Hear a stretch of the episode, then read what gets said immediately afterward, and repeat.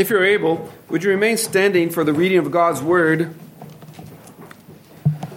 We're reading Psalm 119, starting at verse 57. This is the eighth portion of the psalm.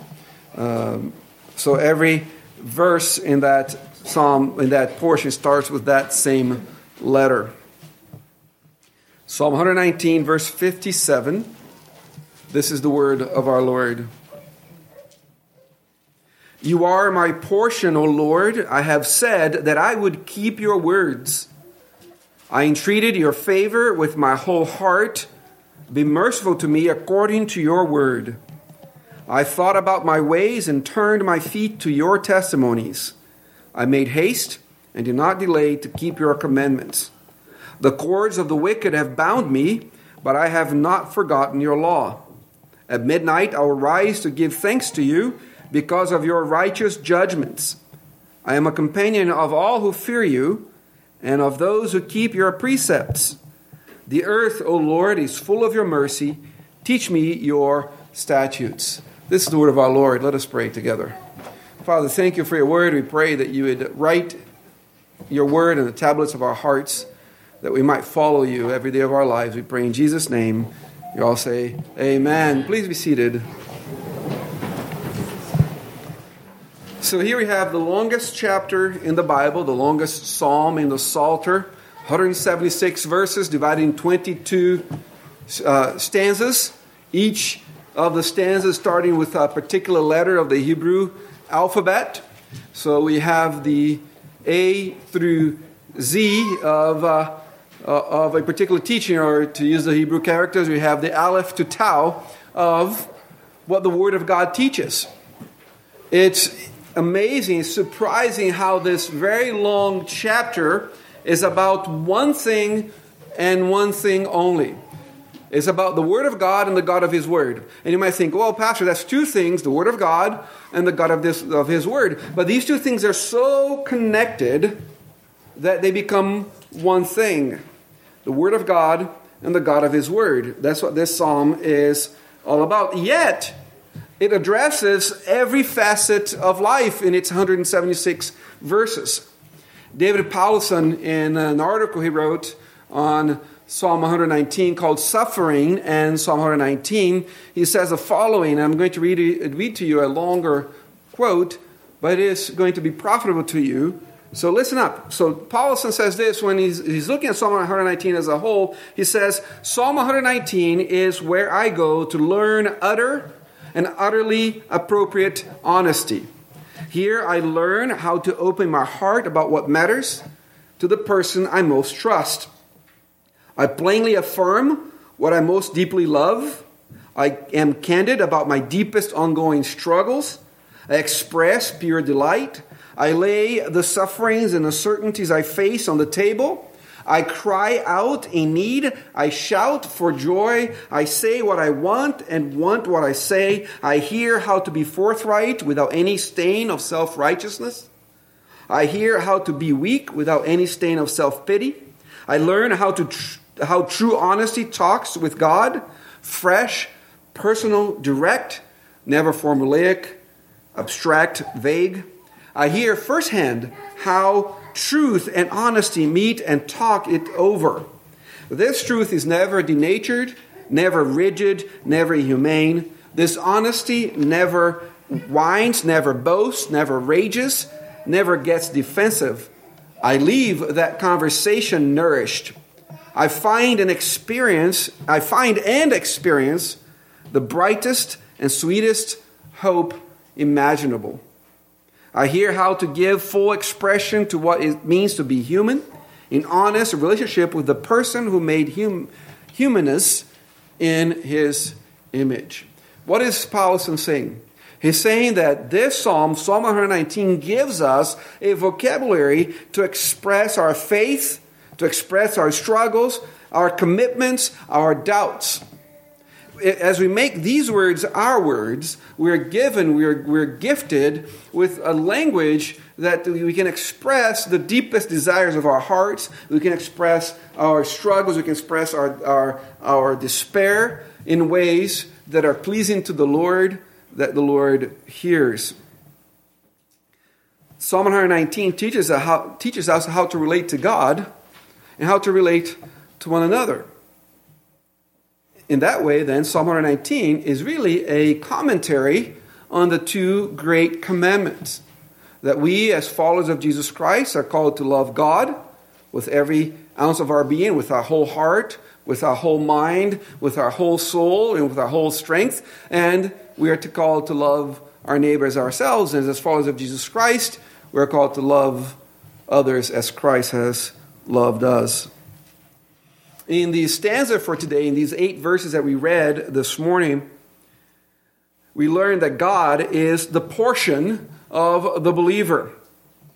God is the one that's being given to be the all of the believer. Now, the word portion can be a bit, um, it can cause us to think uh, in ways that's not really what it means here. We think of a portion as a piece of something, and there is truth to that, right? This is my portion for lunch, or I have to eat smaller portions if I'm supposed to lose weight or in getting shape. So we think of portions as less than the whole, and perhaps even less than what we need, but that's not what the psalmist means when he says that God is his portion. So the question becomes, what does it mean to have God as our portion? As the psalmist says in verse 57 You are my portion, O Lord. I have said that I would keep your words.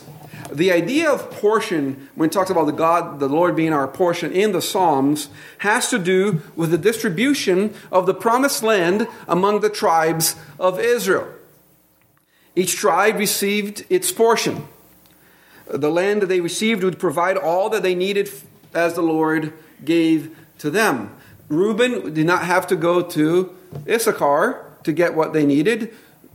Judah did not have to go to Benjamin to get what they needed. Naphtali did not have to go to one of the other brothers, to Manasseh or Ephraim or whoever, to Dan to get what they needed because each one was given from God directly a portion of land that would be enough to provide for all of them as God is gracious to them. But there was one tribe that got no land. There's one tribe that didn't need any land. An even clearer connection between God being our portion and the distribution of the land to the tribes of Israel is in Psalm, in Psalm 16, verses 5 and 6. This is the Psalm of David, and David says this O Lord, you are my portion, we are the portion of my inheritance and my cup. You maintain my lot. The lines have fallen to me in pleasant places. Yes, I have a good inheritance. So David says that what God has done for him, his border, border lines, the lines of distinct of, of, of separations have fallen in good places for him. And yet, there was one tribe that did not get any land, the Levites where who God specifically says, and the Lord said to Aaron, You shall not no, you shall have no inheritance in their land, neither shall you have any portion among them. I am your portion and your inheritance among the people of Israel. And David, in writing Psalm 16, says, Here I am being, being persecuted, being uh, kicked out of the land. I'm not in the land, and yet you are my portion, just like, Lord, you are the portion of the Levites. You are my por- I don't need a land for you to be my portion. I don't need a land to be satisfied. I don't need some possession in order to be fulfilled because God Himself is my portion. So David happily embraces God alone as his inheritance and his cup. He says, You alone are my lot, O God. The lines or the measuring cords used to mark off the land allotted to each have fallen, David says to me, in pleasant places. Indeed, I have a beautiful inheritance because his inheritance is not just a plot of land, it is God Himself. God is David's portion, is all that David needs. Simply put, David is saying, You, O God, are the portion allotted to me. You, O God, supremely beautiful, are my inheritance. You, O God, are the only land I never I need or want. And this is the imagery that our text is using when it says in, in, Psalm 119, verse 57, You are my portion, O Lord. I have said that I would keep your words. Having God as our portion means to be satisfied with Him and with Him alone. It is to understand that having God as your God through the Lord Jesus Christ is more and is better than everything else put together. Uh, C.S. Lewis famously said that he who has Jesus and everything else in the world. No, no, that's not how it goes. He who has. It, it escaped me. I should have written down. But he, in essence, he's saying that if you have Jesus and nothing else, you have greater riches than he who doesn't have Jesus and everything else in the world. And that's the idea of having the Lord as your portion. To have God as our portion is to want Him and His presence more than we want anything else in life. King David again helps us understand that.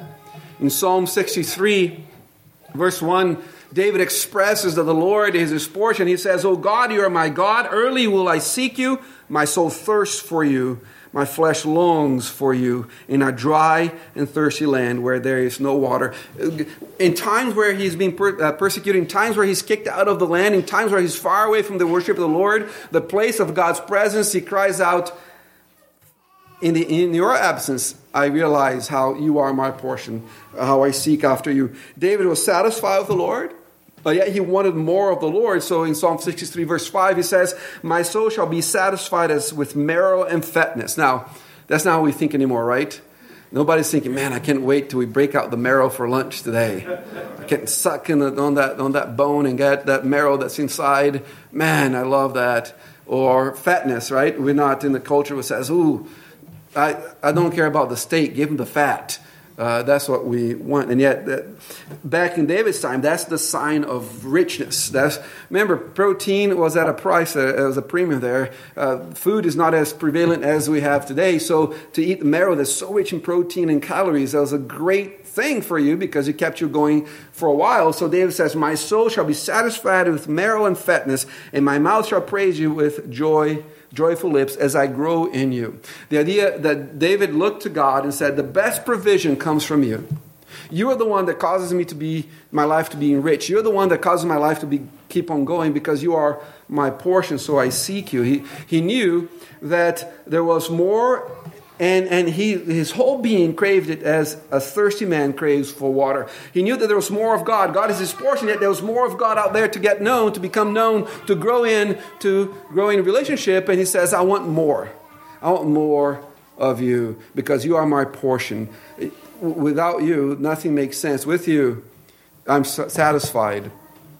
The word in Psalm, in Psalm 65, verse 1, verse, Psalm 63, verse 1, translated seek early means earnestly, ardently, or diligently. And the point is, to seek after God means to go after God with an intense desire. When God is your portion, as the psalmist says in Psalm 119, verse 57, you are going to go after him.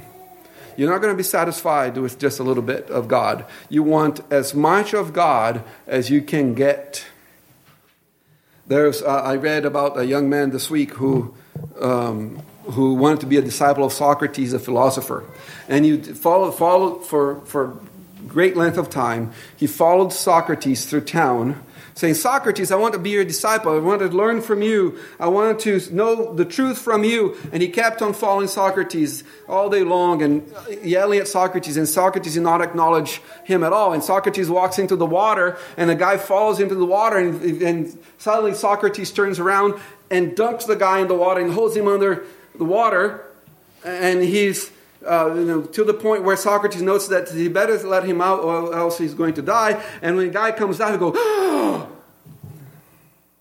And then Socrates says, when you desire truth as much as you seek air, you can be, can be my disciple.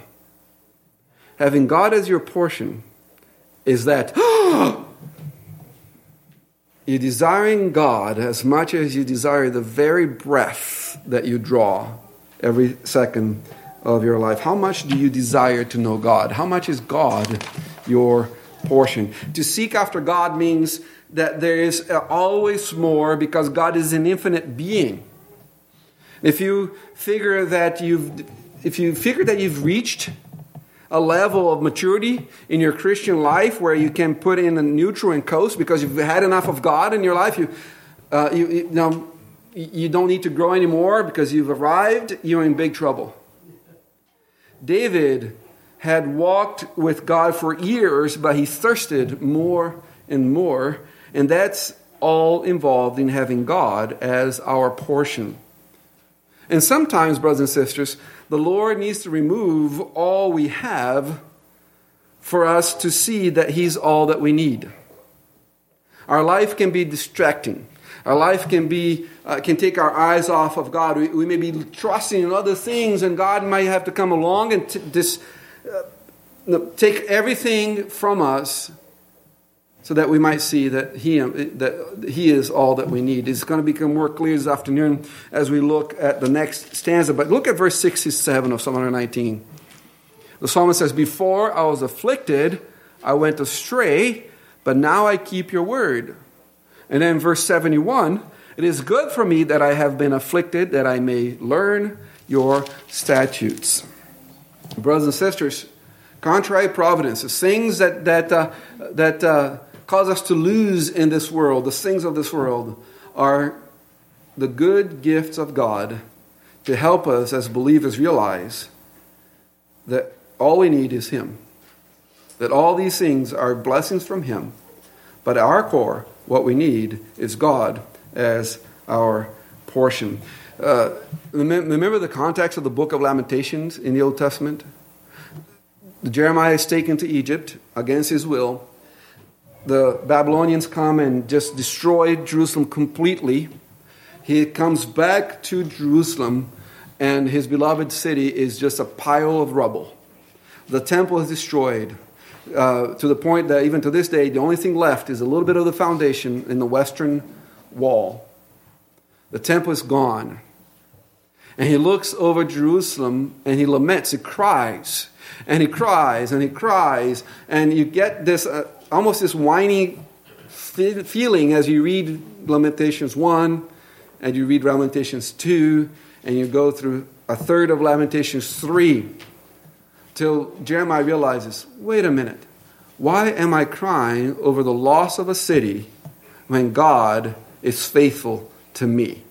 Why am I crying over the loss of a temporal city when his faithfulness is new to me, his mercy is new to me every day? So the prophet then is able to say in verse 24 of chapter 3 The Lord is my portion, says my soul, therefore I hope in him. Everything had been taken away from Jeremiah. Everything. His family, his beloved city, the temple, the very place in which God promised to meet his people, so that he could come to the portion, to the place where he would say, The Lord is my portion, says my soul my soul, my innermost being, with great conviction, the Lord is my portion. We see that also in Isaiah, where in chapter 26, he's prophesying, he's just got done prophesying the exile. That the God's people, so we're talking about a couple hundred years, a little over a hundred years before this happens, Isaiah says God's people are going to be taken from the land, going to be taken to a strange land. That he's going, they're going to hear language, tongues that they can't understand, It's going to be a sign of a curse. And yet, he talks about the song that those in exile are going to be singing. The song that those that are away from God, those that are being taken away from everything they knew, will be seeing In, in Isaiah 26, verse 9, the prophet says that the, this is the song of those who have lost everything. With my soul, I have desired you in the night. Yes, by my spirit within me, I will seek you early. For when your judgments are in the earth, the inhabitants of the world will learn righteousness. When everything was gone, they were able to say, You are the one that I'm seeking.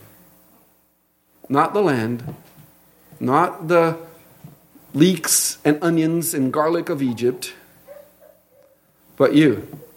You are my portion. And when the Lord is our portion, we run to him. We see that in verses 58 through 63. In verse 58, he says, I entreated your favor with my whole heart.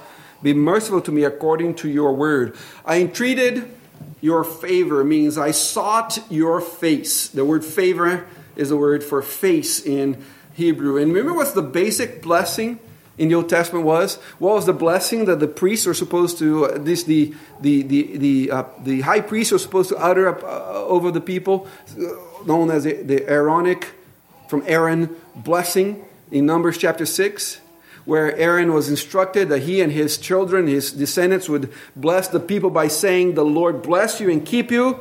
The Lord does what? Make his face shine upon you and be gracious to you. The Lord lift up his countenance upon you and give you peace. That's what the psalmist was looking for. When, he, when the Lord was his portion, he wanted the Lord's face to be upon him. He wanted the Lord to be looking at him. He wanted the Lord to be shining, blessing him. He wanted the countenance of the Lord to be favorable to him. To lift your countenance is to turn, to use today's language, a frown upside down.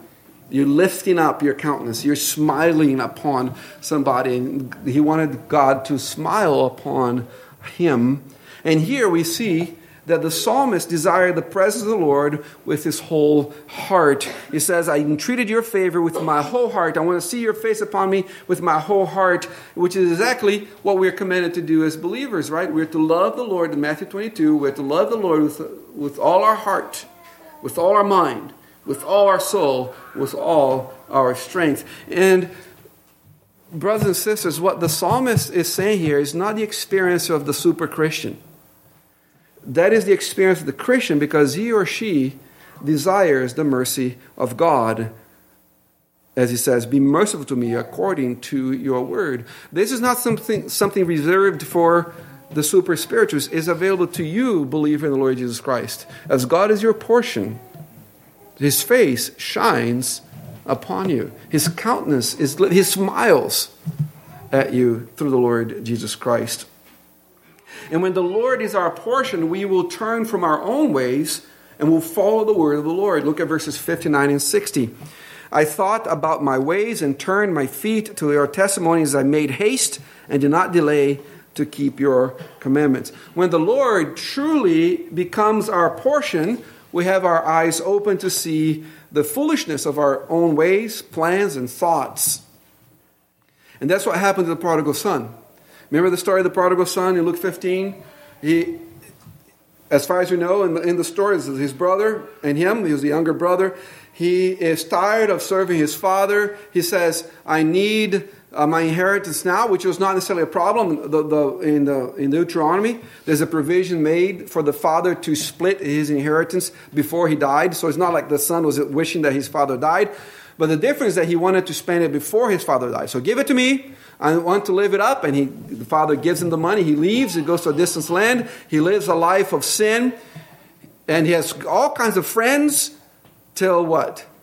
Till the money runs out. And where does he find himself? Feeding the, the pigs, right? Feeding, feeding husks to the pigs. And as he, is, he, as he is in that situation, when everything else has been taken away from him by his own sin, by his own actions, he says this. Uh, Luke says this about the, him. When he came to himself, when he came to his senses, he said, How many of my father's hired servants have bread enough and to spare? And I perish with hunger. I'll rise and go to my father and will say to him, Father, I have sinned against heaven and before you. Brothers and sisters, when the Lord truly becomes our portion, we have our eyes open to see the foolishness of our own ways, our own plans, our own thoughts. Have you come to your senses?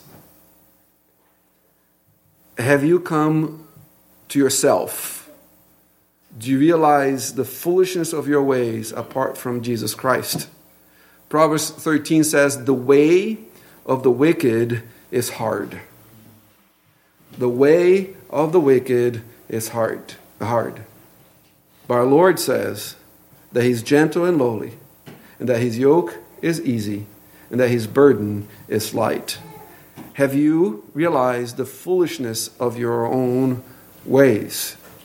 When the Lord is our portion, we realize that, and you we turn to Him and notice the immediacy and the radical nature of the obedience of the one who has God as his portion. Verse 60 says, I made haste and did not delay to keep your commandments. When he came to himself, when he came to his senses, he didn't delay. He did not come out with a plan. He did not think uh, how many stages he's going to take. He immediately radically turned away from his sin and took care of it. Isn't, it, isn't that what our Lord says in Matthew 5? That when our, when our eye causes us to see, not to sin, we have to pluck it out. When our right hand causes us to sin, we have to cut it off. Not literally, but indicating the immediate and radical way that we're to deal with our sin. And, brothers and sisters, when the Lord is our portion, opposition or comfort, two sides, right? Opposition or comfort will not keep us from honoring God. Look at verses 61 and 62. The cords of the wicked have bound me, but have not forgotten your law. At midnight I will rise to give thanks to you because of your righteous judgments. The, the Christian will always face opposition of one kind or another if you're faithful to Jesus Christ. The Apostle Paul tells young Timothy, the pastor in Ephesus, the godly will face persecution. So we are guaranteed, you know, common proverb is that uh, taxes and death are two things that are not avoidable, right? But for the believer, death is avoidable because there's a resurrection, but persecution is not. So for the, the Christian says this tax and persecution are unavoidable in our lives. We are going to suffer. And it's tempting to compromise our obedience to the Lord in times of, of opposition.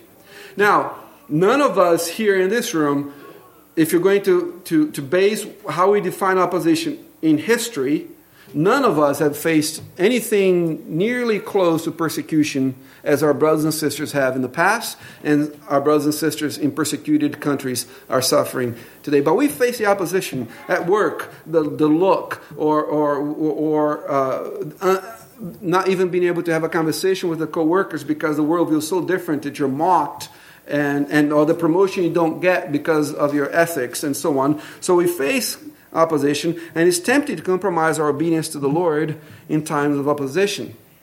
Yet, comfort is more dangerous than opposition. When the Christian is even surrounded by wickedness, he, he or she won't forget to obey the word of the Lord, as verse 61 tells us.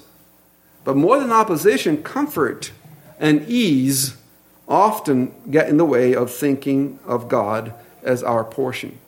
Because we have other things that are distracting us from looking at the Lord as our portion. Look at what he says in verse 62. At midnight I will rise to give thanks to you because of your righteous judgment. What are you saying?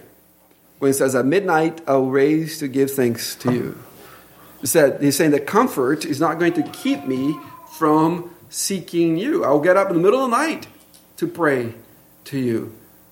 Comfort, ease is not going to get in the way of doing that. There's a, an interaction between Martin Luther and Philip Melanchthon in which he says, Master Philip, tomorrow is going to be a very busy day. Lots of things that I need to do. So I'm going to wake up three hours earlier so I can pray. Not the other way. Not, not uh, there's so much to do that I'm going to shorten my prayer time. That's not what he says. He says, There's so much to do. I'm in so need of God's grace that I'm going to wake up even earlier so I, go, uh, so I can pray for the grace that I need to go through such a busy day. Ease and comfort can get in the way of acknowledging God as our portion. How about you? How about all of us here? We live in the most comfortable society in the history of the world. Do you realize that? The wealthiest, the most comfortable society, and we should not feel guilty about that. We should praise the Lord for his blessings because all the good, all good gifts comes from the Father of lights, our Father above. So let's not feel guilty about being where we are today. But let's be aware that the comforts of this life might distract us from having God as our portion. And let us be f- filled with the Spirit enough to be able to pray that the Lord would even take everything away if that meant that we'll see Him more clearly, that we're going to love Him more dearly, that He's going to be our portion. Doesn't mean that we're going to be happy, clappy, happy, slappy, that we're going to just uh, be all smiles. but we'll have our faith purified, as in the crucible, you know, the fire that purifies silver, so that we can be closer to Jesus Christ. And because the Christian delights in the Lord, because the Lord is his portion, he delights in the physical representation of the Lord on earth. Look at verse 63. I am a companion of all who fear you and of those who keep your precepts. Who are these people? We are the people who fear God and keep his precepts? That's us. That's the church of Jesus Christ. And because God was his portion, because he delighted in the Lord, he couldn't help by wanting to be with God's people, the communion of the saints. Because that is the clearest representation of God on earth is the visible church of the Lord Jesus Christ. As it were, as we look around, we see the face of Christ in the face of each other because we are the body of the Lord Jesus Christ, which is the second great commandment love your neighbor as you love yourself.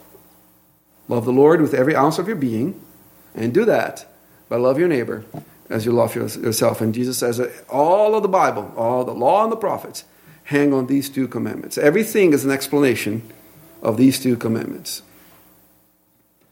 And as with every other stanza so far, the psalmist is not demanding rewards, but they rely on the Lord's grace and mercy. Look at verse 64.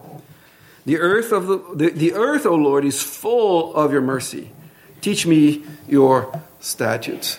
In the Hebrew, the word mercy is the very first word in that verse because it starts with the word the, the, the letter cheth, is the word chesed, God's covenant faithfulness. Everywhere you look as a believer, you see God's covenant faithfulness to you on this earth. Every act, everything, every providence is a demonstration of God's covenant faithfulness to you. And that is the lens through which the believer looks at all of life as a demonstration of God's covenant faithfulness to you. It is surprising how Psalm 119 is absolutely about the Word of God and the God of the Word. And yet it addresses every facet of life and above all, it is about the experience of the Christian who has made God his portion. So I end with this Is God your portion? Have you come to know the God of the Bible through faith in the Lord Jesus Christ? Has the Spirit of God changed your heart from a heart of stone, a heart that's not able to believe, to a heart of flesh that is now able to believe? Have you trusted in Lord Jesus Christ, what He's done in His life in obedience to the Word of God, the death, that's the death of a sinner, his separation from the Lord, and the resurrection to life? Have you trusted in that to be the standard by which God is going to judge you? What are you going to offer to God as you see Him? Is that going to be what you do, or is it going to be what Christ has done? Uh, Toplady says that we come before the Lord naked clinging to one thing and one thing only, and that is the cross of the Lord Jesus Christ. When we acknowledge it, when that is our faith, then the Lord is our portion. And we may stumble in that walk, we may falter, but when Jesus Christ is standing before the Lord on your behalf, not your works, not any good that you might bring, when Jesus is the one standing before you, before the Lord, then the Lord is your portion and we're growing more and more into that. So, friend, who is your portion? Who is your portion? Let us pray together. Father, we thank you that you reveal yourself through your word and through the preaching of your word. We pray that you strengthen us in our faith as we think about what we heard here this morning. We pray you bring faith to those who do not believe, who in our midst, who are in our midst. We pray that you would indeed be our portion through the Lord Jesus Christ, in whose name we pray. And we all say, Amen.